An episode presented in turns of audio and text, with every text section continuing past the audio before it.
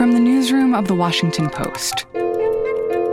Hi, good afternoon. This is Tolu Olorunnipa with The Washington Post. Hi, this is Amy Brittain calling from The Post. This is Peter Jamison from The Washington This is Post Reports. I'm Martine Powers. It's Wednesday, September 30th. Today, a grim milestone the lives that have been lost and the people who are left behind.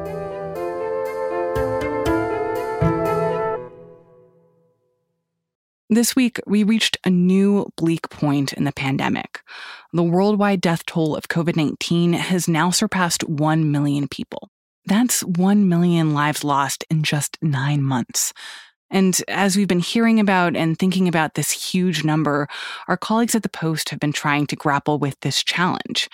How do you make 1 million deaths feel real? I'm Marc Fisher, and I'm a senior editor at the Washington Post. In recent months, I've had the opportunity to work with a number of my colleagues to put together stories about the impact and just the detail of all of these deaths from COVID 19. And so at each big milestone, at 50,000, 100,000, 150,000 deaths, we've asked our colleagues across the country to find cases of families that lost someone to COVID 19. And my fear as we tried to do a much more ambitious story, which was looking at the marker of a million deaths across the world, my fear was that there's a kind of sameness to these stories, as tragic as each one is individually. And I worried that people were beginning to kind of look past these individual cases, look past the tragedy, uh, becoming numb to it, really. And so we thought about what can we do differently this time in this story that would both drive home to people the pain and the tragedy of what we've all been through, but also give folks a sense of what it's like to report in different countries around the world and in different cultures and to see the kind of the texture of, of what this pandemic has done to very different societies we decided we wanted to follow disease on its path of destruction across the world. And so we looked for statistics that showed when and where the peaks were occurring. Then we went about choosing countries that had some larger meaning. And so obviously we started this story in China. I'm Gerry Shih, and I was the Washington Post correspondent in Beijing until March. The peak in COVID deaths came relatively early in China, the country that was the presumed origin of the disease. That was at a moment when the rest of the world still wasn't fully aware of what was unfolding. But in China, all of 56 million people in Hubei province, including the city of Wuhan, had already been locked down. And stories began to trickle out from Wuhan about the virus's power to spread and kill, and how it basically devastated frontline workers, especially those who weren't getting the protective equipment that they needed.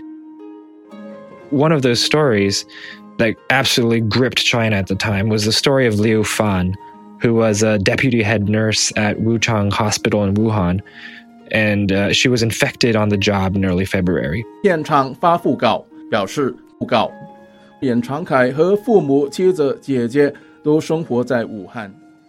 her brother, Chang Kai, was a famous filmmaker in Wuhan, and their parents were infected in late January.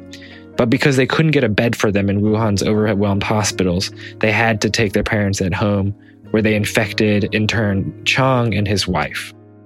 On February 14th, Liu, Chang, and their parents were all dead. The Chinese likened it to what they call miemen, or the brutal punishment from ancient China known as family extermination. The case exposed so much about the situation in China at the time public anger towards the government response and the initial cover up. So, when news about the family's death first cropped up, internet censors actually immediately scrubbed it from the internet and called it fake news orchestrated by foreign forces to smear China's image. Until Liu's employer, Wuchang Hospital, said no, actually, our nurse did in fact die. In the following days, Chang's colleagues also spoke up, but had to do it anonymously to reporters. and they shared a death note from him in which he described the final tortured months of his life as he took his parents from hospital to hospital, begging and crying, seeking beds for them, until finally he realized it was all in vain. He took them home and basically waited for them to die while he was slowly dying himself. My Chinese visa was revoked in March uh, as part of ongoing tensions between the two countries with the US and China. But looking at the country from the outside, it seems like things have healed remarkably quickly. We're going to turn out these stunning images out of Wuhan, China.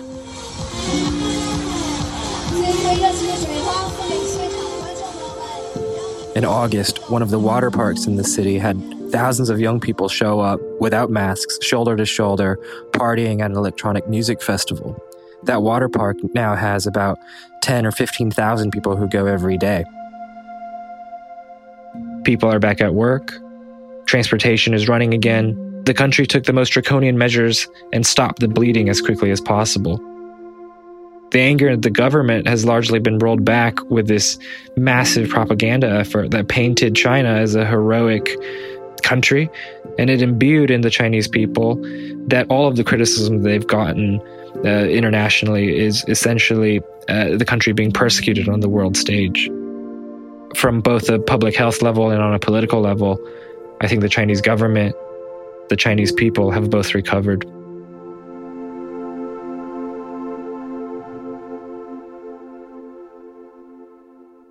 From China, we moved to Italy. And this is where it first became clear to much of the world that this was indeed going to be a pandemic, that this was indeed going to be something that hit everyone in some terrible way. And so Italy made it sense because that's kind of where the next real explosion of cases was after the beginnings in China. I am Chico Harlan, the Washington Post's Rome Bureau Chief. Italy was the second country to have an enormous coronavirus outbreak after China.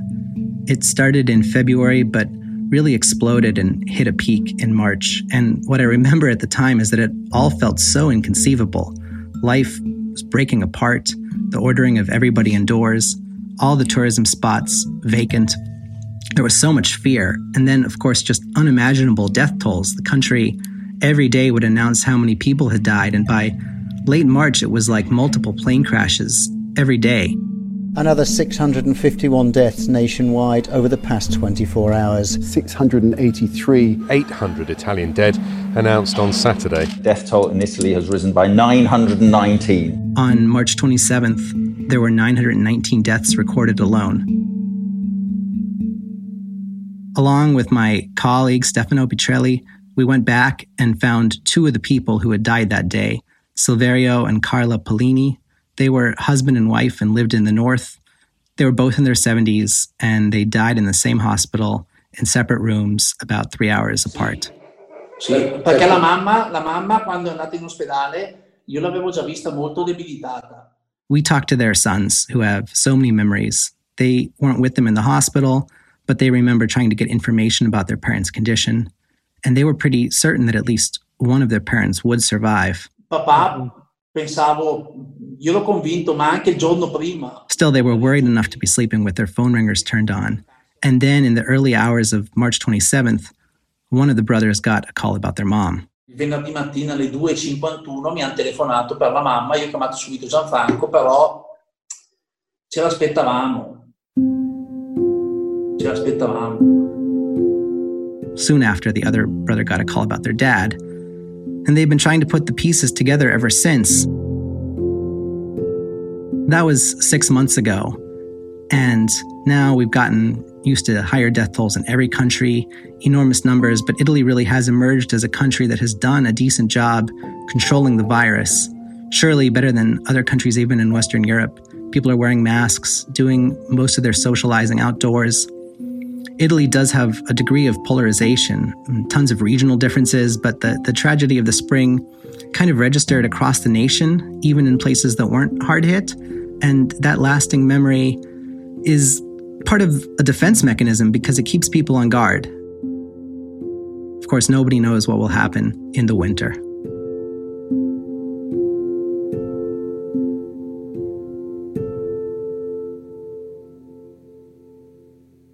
This is a, a pandemic that divided countries from within, and yet it unites the world in this common anguish and loss. And that became clear as we followed the disease across the world. In the United States, the peak was fairly early on. Uh, it was back in March in New York City and environs. And so, as I scanned some of the cases across the country, I looked for someone who was in New York. I looked for someone who died right around the peak period of deaths. And I looked for someone who was representative in some ways of those who we lost. And so I landed on Rosario Gonzalez, who was a paraprofessional, uh, kind of teacher's aide in a school in East Harlem in New York City, in, the, in Manhattan.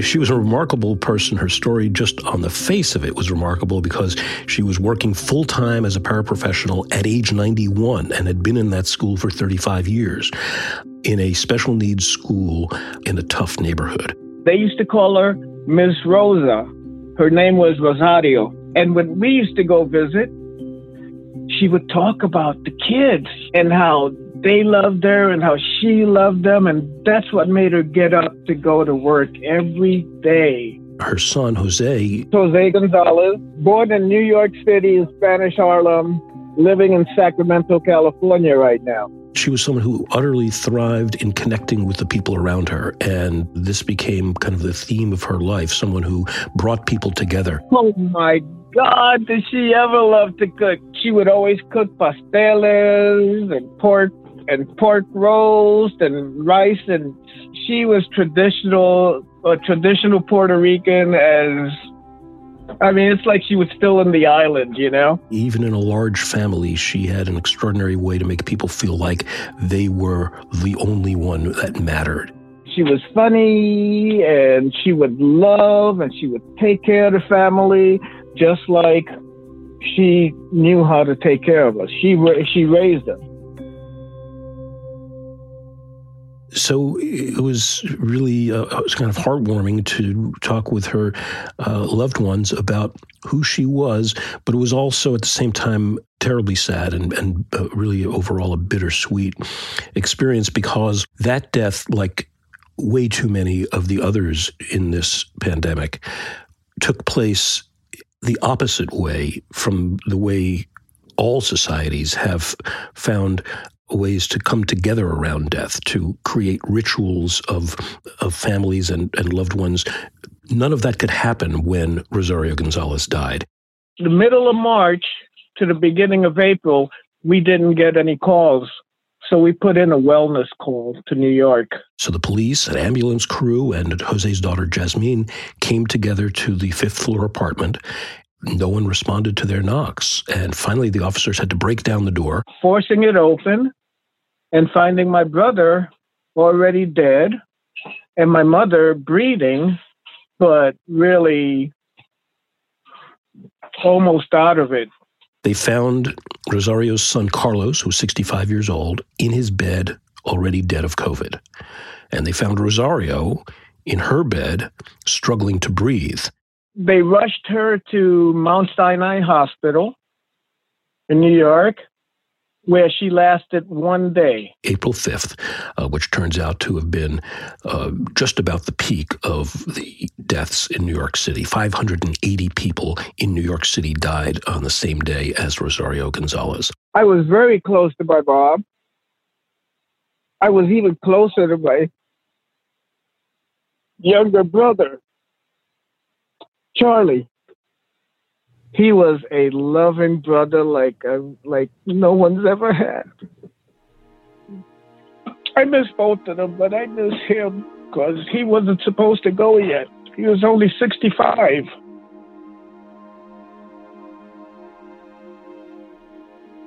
There was no funeral. You know, we've been used to burying people and acknowledging them and saying prayers and all. We didn't have any of that. Despite not having had a proper funeral, despite having to put their mother in the ground in a plain pine box rather than a finer kind of coffin. This is a family organized around Rosario Gonzalez, and I think they are finding this a way to to come together even remotely they're determined to give her the farewell that she deserves, although that may be much delayed and tempered by time.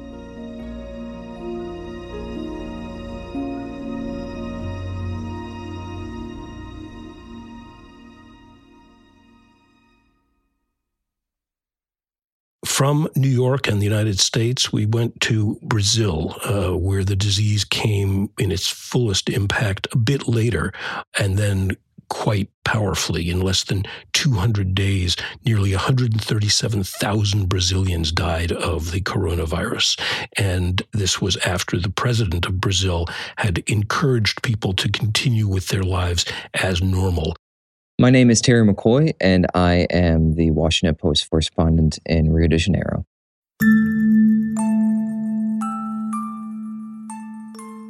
The peak of the coronavirus pandemic here in Brazil has really been something that has been more of an extremely long plateau. It started around mid April and just continued on all the way until around mid July and is even continuing on now. But during the period in which things were at their darkest, particularly here in Rio de Janeiro, there was a feeling that just the, the hospital system was just coming apart. There was a, a line of more than a thousand people to try and get into the public healthcare system, a thousand coronavirus patients. For this story, we decided to interview the family of a woman named Patricia Beatriz. And the reason why we interviewed them was because the story is just heartbreaking and just one more quiet death in a country that has experienced far too many of them. She was a young mother uh, 38 with three children and another on the way. She was eight months pregnant with a daughter, the daughter that they had long waited for. Her husband was a supervisor at a meatpacking plant, and there was an outbreak at the plant, and uh, he ended up bringing the virus home. And he survived. He recovered quickly from the virus, but she ultimately died as a result of it. The doctors uh, were able to save the baby, but she died before she had the chance to meet her daughter.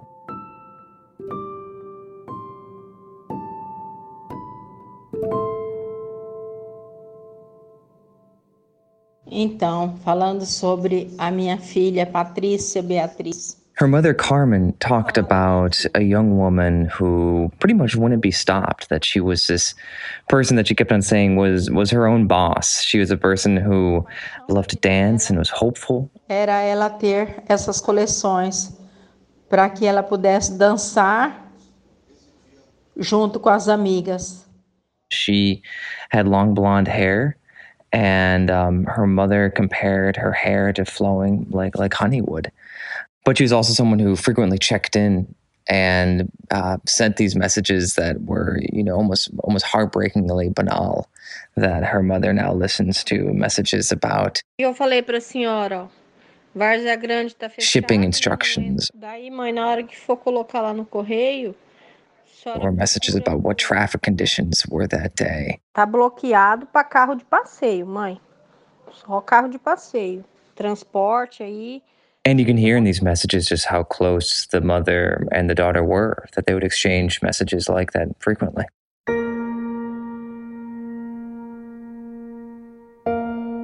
They were all heartbroken by obviously the loss of Patricia. You know, the difficult thing was both just the, surprise of it not realizing that someone so young could be taken at the beginning of this pandemic obviously was something that was widely reported to mostly just affect the oldest. In Brazil, it's been something very different. Uh, there have been a lot of people who have been young who have died. And this is something when, when Patricia um, died herself, I mean, this was, this was a shock to her family, but it's also reveals the, the sad reality of the coronavirus pandemic in Brazil. In Brazil now, I mean, there's a sense that it is getting a lot better There's a sense that it's past. The reality is that there's still a very active coronavirus pandemic. There are still every day tens of thousands of cases reported every single day. In the neighborhood I live in, Ipanema, a lot of people wear masks. But if you drive an hour out of the city, no one's wearing masks. Absolutely no one. But the, the, the commonality is everyone's pretty much just back on the streets and living their life as they used to. And I think this is suggests how many Brazilians are just kind of living with it now. That this is just the reality of it. The the virus is here, and nothing you do personally is going to change it. So you might as well just get back on living the life that you want to as best you can.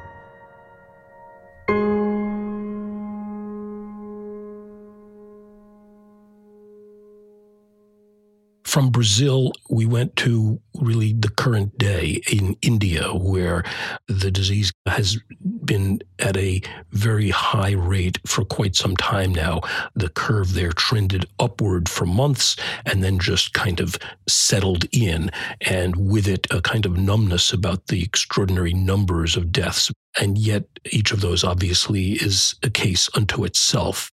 I'm Joanna Slater, and I'm the India Bureau Chief for the Washington Post. It appears that India hit the peak number of cases and deaths earlier this month, but no one is really sure.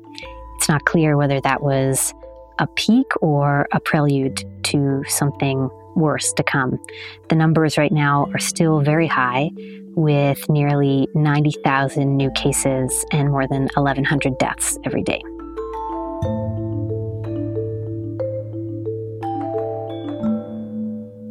We decided to profile a man named Ganesh Tikhone who lived in a village in western India in the state of Maharashtra. He died on September 8th. What struck me about his story was the desperate struggle his family faced to access care. It's always been difficult for the poor to get the medical care they need, and that problem has intensified in tragic ways during the pandemic. Ganesh had dangerously low levels of oxygen in his blood, but he couldn't get a bed at a hospital. Everywhere he and his brother went said that they were full. So they went home to the small house where they lived together with both of their families. To avoid infecting their wives and kids, they both slept in a covered outdoor area. And the next morning, Ganesh was dead. For hours, they tried to get a vehicle to take his body to the cremation ground. And when they couldn't, a relative and local officials bundled up the body and borrowed a cart from a neighbor uh, that a neighbor used to sell fish and rolled uh, his body through the streets.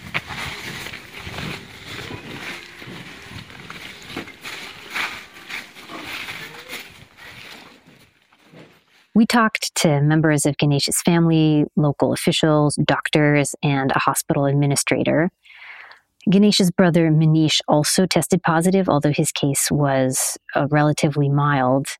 And uh, we spoke to him right after he had returned home.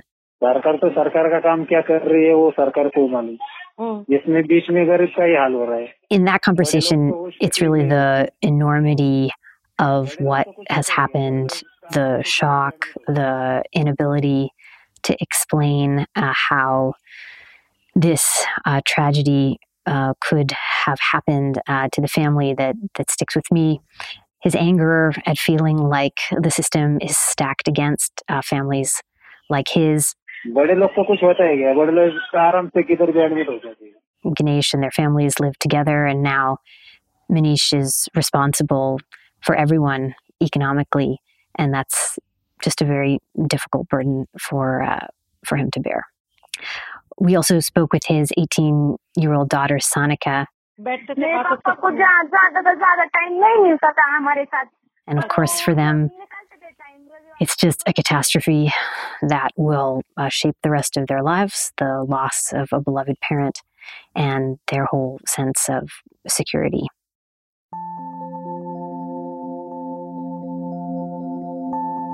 I think a certain numbness has set in. India had a very severe lockdown at the start of the crisis, which failed to turn the tide and also exacted a staggering economic cost. And things have been reopening ever since. Schools, as of now, are basically the only thing that remains closed. Some people point to the fact that India's death rate per million people is considerably lower than in Brazil uh, or the United States.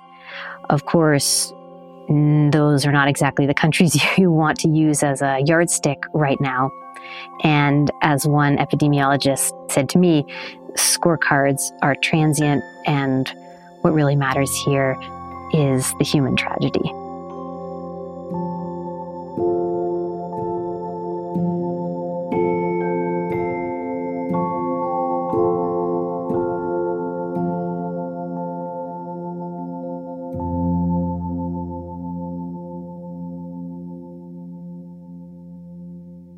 One million is obviously a big round number. It's a it's a dramatic number. It's a, a frightening number when you talk about that many deaths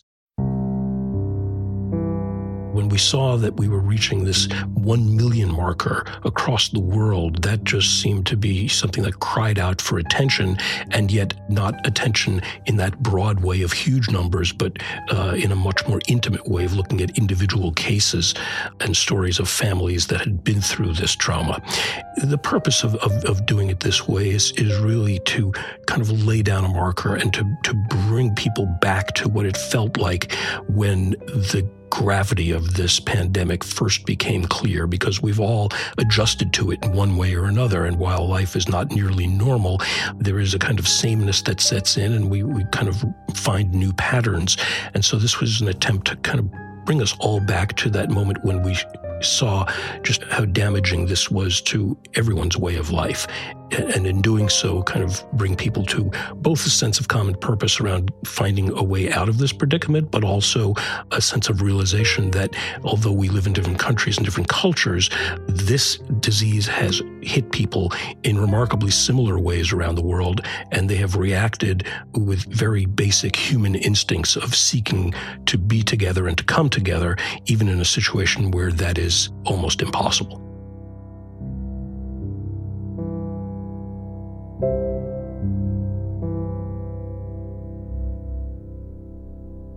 Marc Fisher is a senior editor at The Post. You can find a link to the 1 Million Deaths Project from The Washington Post in our show notes and at postreports.com.